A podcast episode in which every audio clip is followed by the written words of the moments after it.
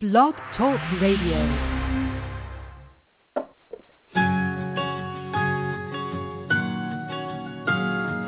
There was a time I was so afraid,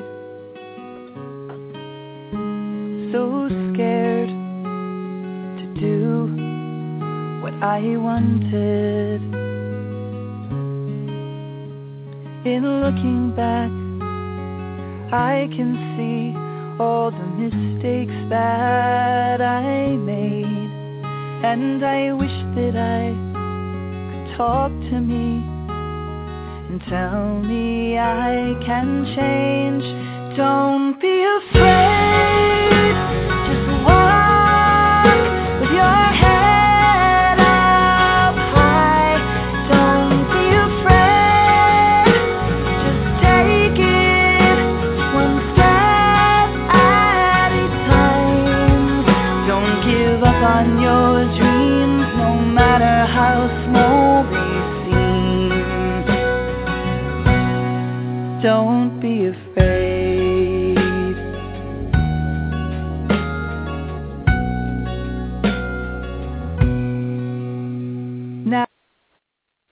Welcome to Blog Talk Radio Safe Recovery. This is Monica Richardson, and I am your host. Today is June 24th, 2014. Wow, the time has flown. I can't believe it's uh, 2014. I began this show in March of 2011. I guess I've done over 150 shows, and there's over 150 something thousand downloads and listens. So I'm really glad to have left Alcoholics Anonymous. How about you? Or are you still stuck there? Um, do you need help deprogramming? Uh, wondered why and how you ever could get so brainwashed. You know, I, I did this, chose this title because I was working with my editor, and he said to me, uh, you know, why? Some people might ask, you know, well, why didn't you just leave after the second time you were 13 stepped when you were turning 19 in 1976? And I said, you know, Barry, I don't know. Like, I cried about that the first year I left. Like, why didn't I just walk away? And then, you know, I was talking to one of my sons about it, and he said, you know, people just want to belong, Mom. They just want to belong. And I had left home when I was 17, and I had hitchhiked across the country with everything on my back and my backpack, and I felt like I came from a broken home. I certainly had decent members of my family. You know, I had decent grandparents and um, you know, and aunts and uncles that I loved and cousins that I loved and but I left home with everything on my back and uh so when I was in Hawaii with my father and his second new wife, uh I didn't have any of my friends that I had many good friends back in New York City that I had grown up with in my local neighborhood. And I, you know, really have been was thinking about how did how did that happen? How do you get like brainwashed that fast? How do you think that you're in something that's not really anything? Like this is a weird fucking mind fuck that happens in AA that especially happened back then where it's oh, you know, take what you like and leave the rest and um oh, you don't, you know, have just go to meetings when you want, uh, this sort of thing.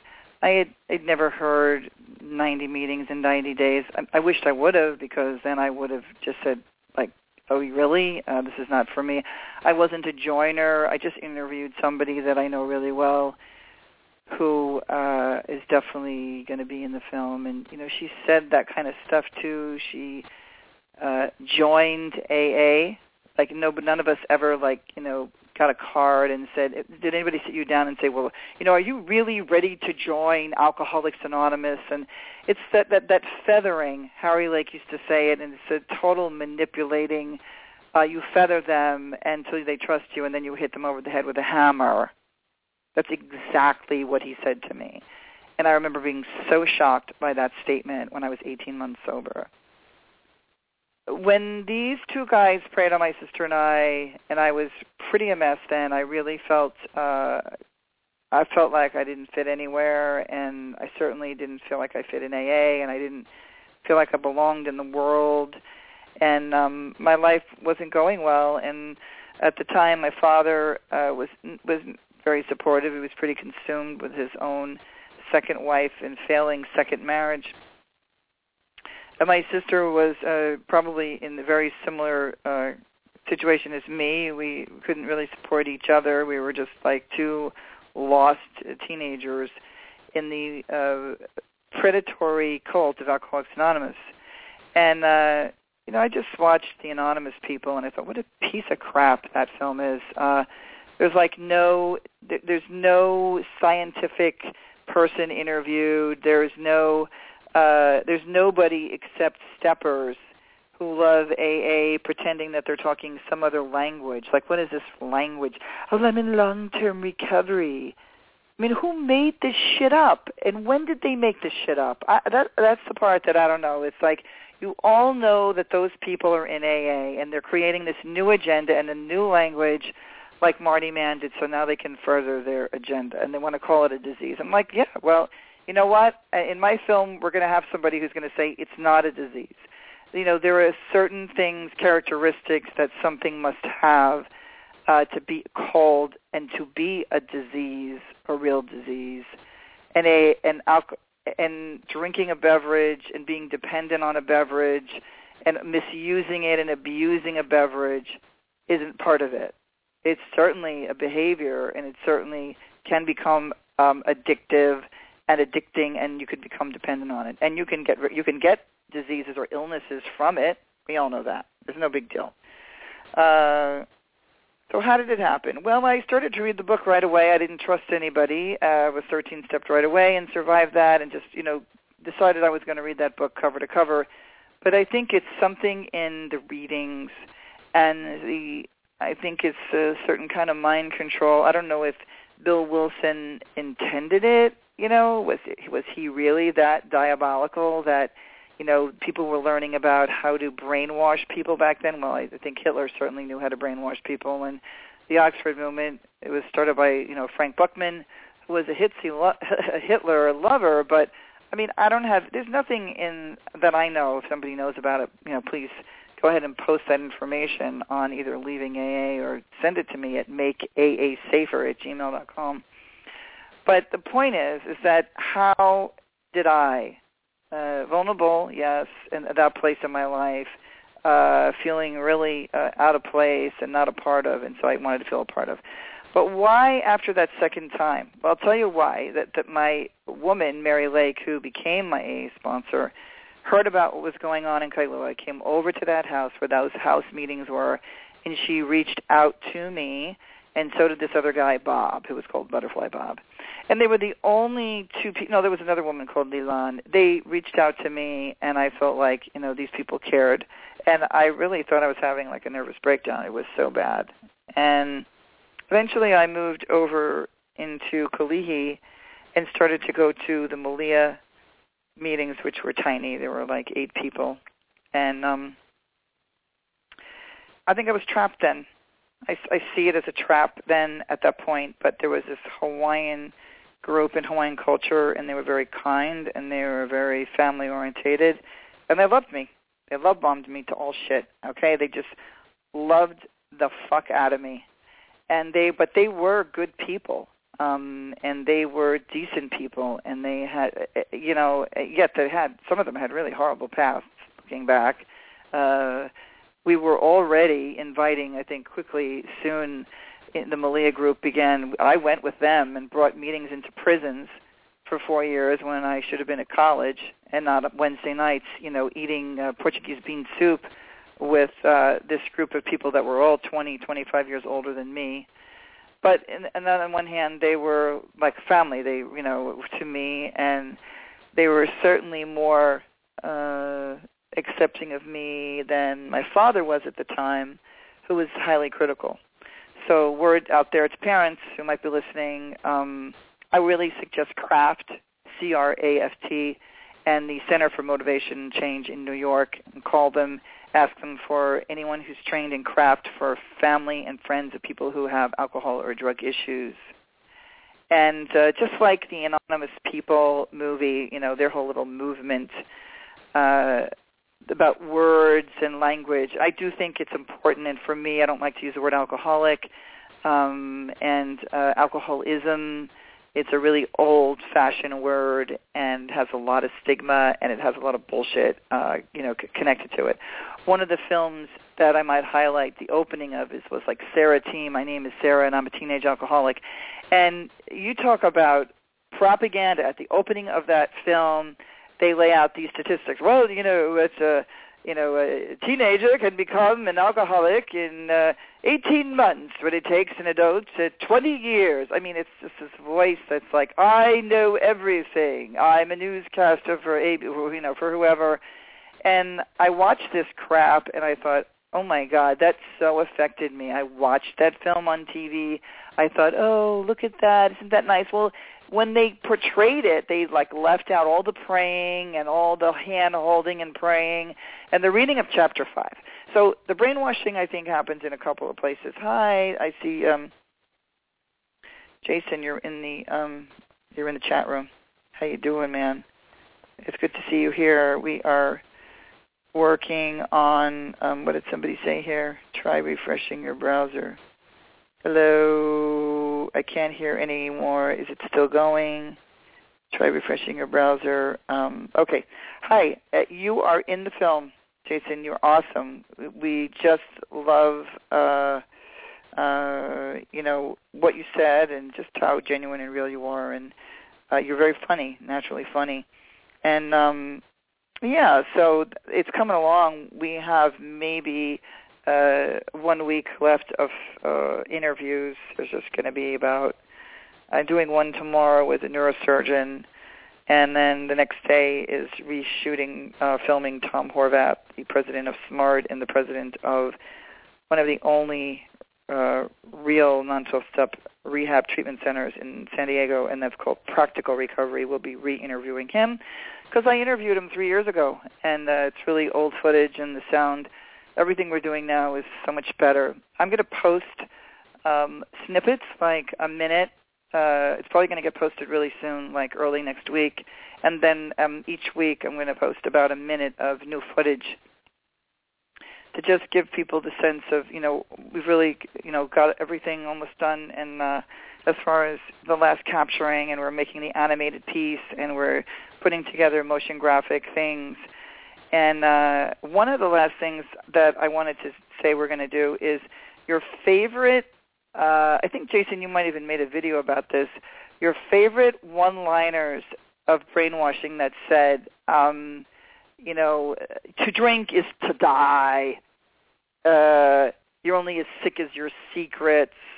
Yet they want to keep all who are the pedophiles secret. They want to keep their names secret. So I guess that's how sick AA is uh, we're, I'm going to make a list. I'm going to post it on Leaving AA. So if anybody wants to put up uh, one that you know, I mean, there's probably 10 or 15 or 20 that are said the most frequently, and those I think are are going to be uh, they're going to be whispered, um, which is how um, I perceive all that stuff. Is that um, there's just so much manipulating, and it's really really sad. It's hard to believe that you know, as a mother um, so in the episode it says, I was brainwashed, but now I'm free. How and why I left Alcoholics Anonymous. Well, first of all, we talked about how I got brainwashed. And I think I got brainwashed because I was very vulnerable. I didn't feel like I fit anywhere. I didn't belong, and they love bombed me. First of all, they loved 13-step me, and then there was a group who did not love bomb me. They were their own little clique. And um, there were a couple of decent people in there, but uh, it certainly was a clique. And the readings. I really think the reading and the way they read chapter five, the way that they read the twelve traditions, and the way they, you know, it's like, and uh, it, it's just weird. It's just a weird thing, and um, and now I'm free. Um, I think I'm free. Uh, I think that when I finish the film and it gets out and distributed to the world, um, everywhere possible, that it will be better. I will continue as an activist. I'm going to keep a page up, and we're going to build a page about how to create change. Um, we called the White House the other day and filmed it. We called the ACLU and uh, my local chapter uh, asking for help to take down what's on the White House website promoting a religious peer support group that is actually really dangerous. Uh, really needs to get taken down. Uh, but the problem is, is that AA people, old timers, new timers, whatever, have gotten really embedded in our culture, in our government, in city council, in um, in the Senate. I mean, I, for anonymous people you really see with Howard Hughes and um, Senator Hughes and another senator who you know really went after it. You had people like Dick Van Dyke. You get up and there was this group. I, I didn't know about this till I saw this in the film in 1976. You know where AA grew the most, where they held a press conference and they all got out and said, "I'm an alcoholic and I'm a member of Alcoholics Anonymous." And there was this huge growth of people looking at those people and thinking it was okay. Nobody talked about what Bill Wilson did or that how predatory behavior went on with men in AA and with some women as well, and how financial scamming went on in Alcoholics Anonymous, and that it is not the gold standard that it is promoted to be on television and in films like Flight or whatever. I mean, you can't even go to a meeting and like you know a smaller city and call yourself an addict in an AA meeting. They will throw you out. They will tell you you need to identify. You you know they are so bossy and so judgmental nowadays. Um, you know, I, I, I had here Stepper Mom, Miss AA, AA Geek, True Believer, Kool-Aid Drinking Fool, all the names I once called myself. Um, you know, so I already went over how I got brainwashed, I guess, and why did I stay after I was 13 stepped. But what cracked things open, and how did I plan my escape? Is this a cult? I, I don't know. What do you think? I think that it's cultish and it's cult-like, and it has characteristics of a cult. Um, if you leave, uh, if you're in a group of cyclists and you decide to stop cycling, those people will still talk to you and they're not going to be afraid that if you if you they don't you know see you in, in the cycling club that now you're something's wrong with you, and um, there's a lot of that in AA. Uh, let me see.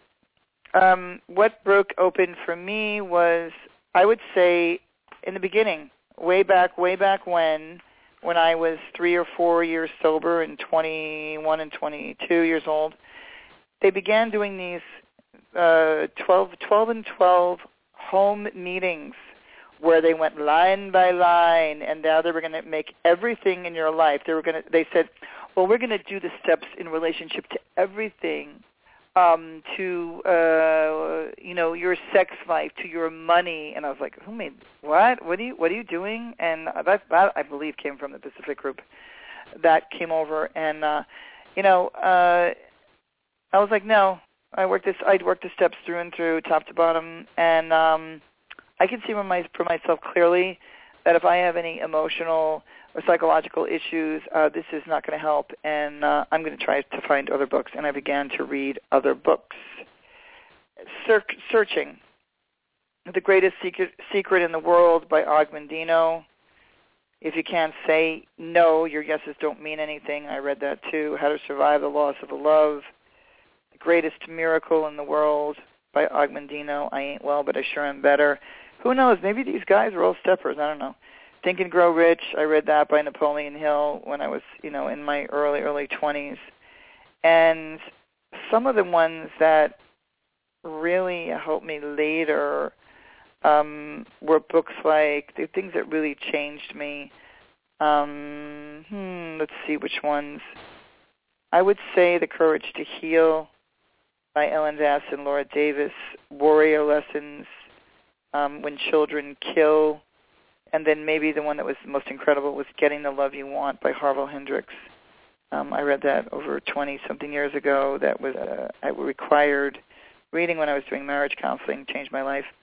Um, and it changed my life because you had to say, oh, you could heal each other. You were there to heal each other. And we were warned that, you know, this was not going to be like AA. Um, uh, that where you where you're told, oh, you know, you can't help your own friends or family. Only we can help you. Only another alcoholic or addict can help you. And you know what? That's like crap. And we are, you're taught in the Harville Hendrix work that you actually attract people into your lives and that you marry, that you are there to heal each other and help to heal any wounds from your childhood. And you do that work and you can transform and that's what happened to me. And um yep, I agree. I'm sorry I wasn't looking at you guys were talking here.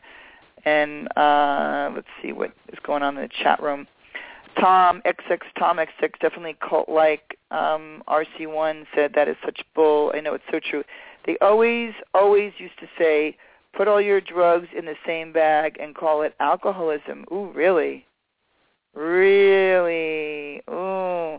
Okay, and then Jason wrote, Best Comebacks to A slogan is the name of the video. Okay, I'll have to take a look at that one. Um, I like getting the love you want. Oh, you read that? Yeah, yeah, it's a great book. Uh, I re- highly recommend it for anybody. I think they finally um, yeah, right. No codependency crap in there. I think he wrote even one for young people, like for teenagers and um, people more in their 20s about relationships. It's just a really amazing, amazing book. Changed my life. Courage to Heal changed my life. Um, the Feng Shui of Abundance by Suzanne Hilton with a Z changed me. Uh, Creating Money was another one that was really great. The Artist Way I did. Um, you know, I heard that she was uh, somewhat of a stepper. I don't know what kind, maybe Coda or Al-Anon. I don't know, but the book was good anyway. Uh, it helped me get out of, um, me out of an unhappy marriage. So what happened? So I, you know, I, I began to deprogram it really at four years by reading these other books and seeing that everything they said was not right and everything was not true. And then when I had my first child in 1990, uh, I really pulled back from Alcoholics Anonymous. I went mostly to couples meetings in people's homes. I got into therapy. I did rage work, and I got a really good therapist, a really good marriage counselor, therapist, and began to really grow.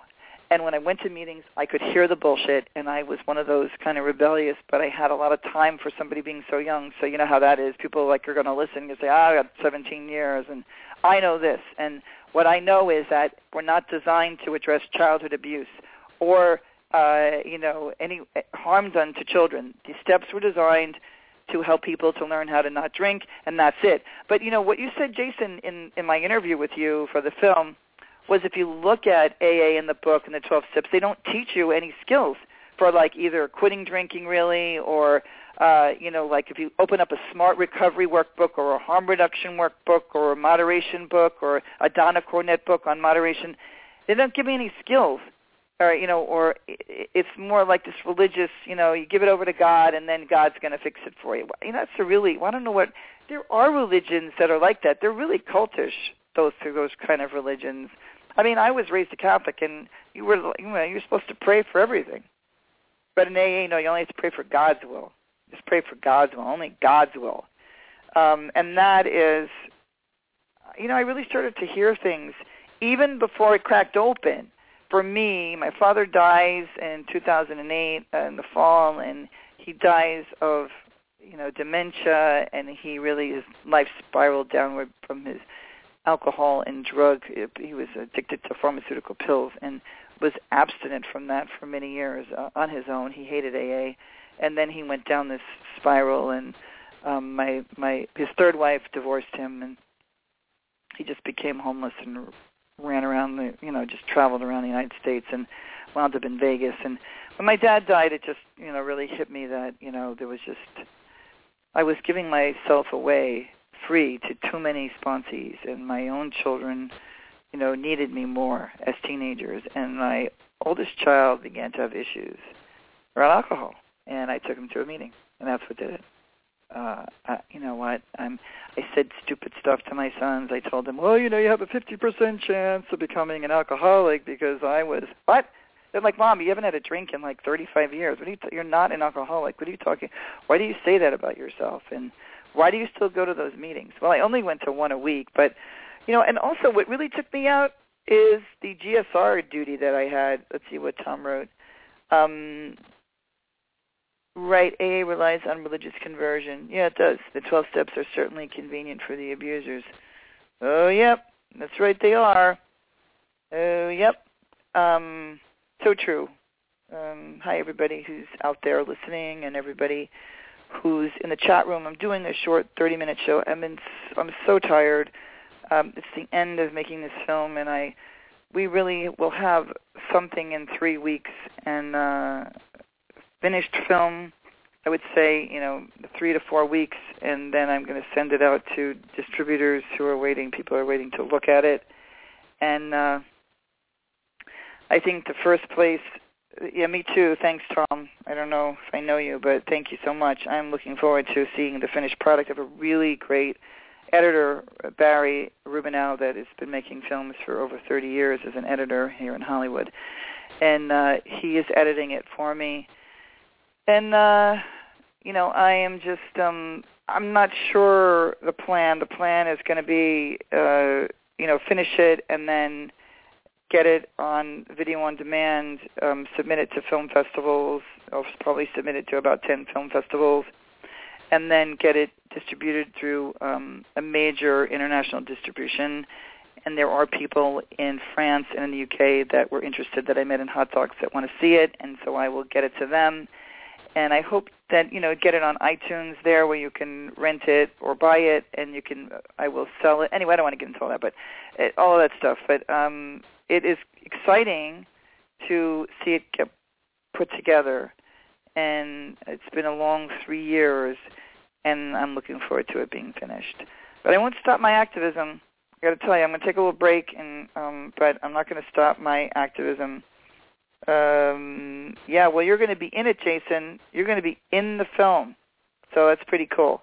And I've met some really great people uh, who were in the film, each person who I've traveled and those who I've had to had a chance to partake in some food and some uh you know beverages and some cigars and it's really fun meeting everybody face to face and the pleasure to see people who've also escaped the um the the cultish type of behavior uh yeah, we need a lot of we need more. We need more activists though, Tom. I mean that's the whole thing. We really need some strategic planning because it's embedded.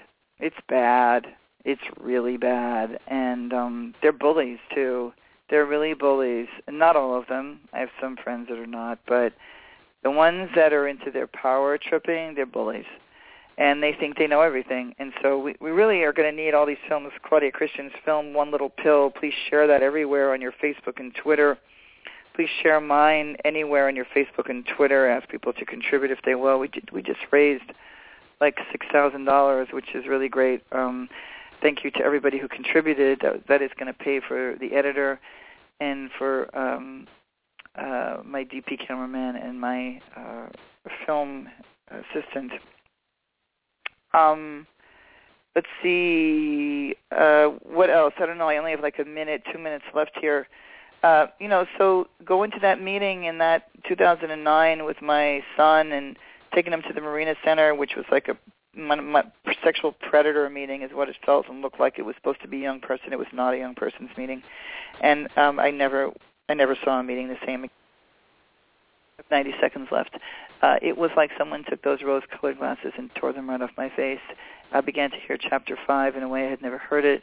Um, every reading, every the way people acted and shared, the way they took the chips, and it just scared the shit out of me. And from that day on, um, my belief system began to just crack and break down and break open.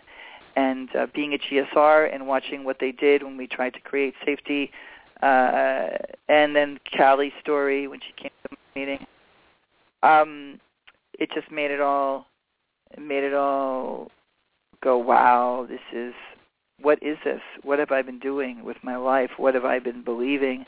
And then when i went to smart recovery meeting and sos meeting I, that was it. The smart recovery meeting just was like holy shit man. I, this is just crazy. Well look i got 36 seconds and uh, thank you, Jason and Tom and all the other guests for joining me today. I'm Monica Richardson. This is Safe Recovery on Blog Talk Radio. You can listen on iTunes and download free everywhere, share everywhere. You can download it to your phone, onto your computers, and listen later. And you can just talk about it. I would get on Twitter if you don't have an account, create one. If you don't have an anti-AA page and you've left, uh, get on there and tell your stories. There's so many of us Thank you, and I do believe I will do a show next week. I don't know what I'm going to do, but again, this is Monica Richardson, and thank you so much for joining me today. I'll see you next week. Take care. Bye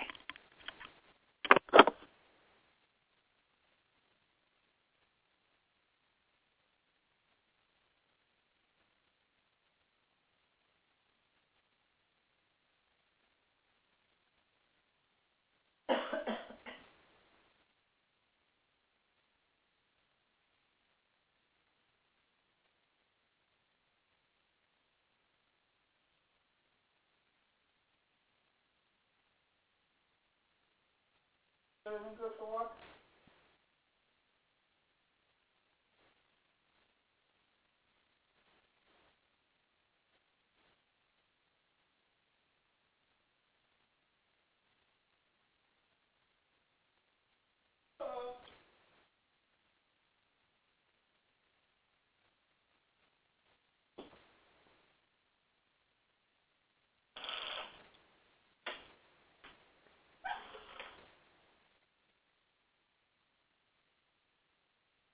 Yeah, he did forget a screen.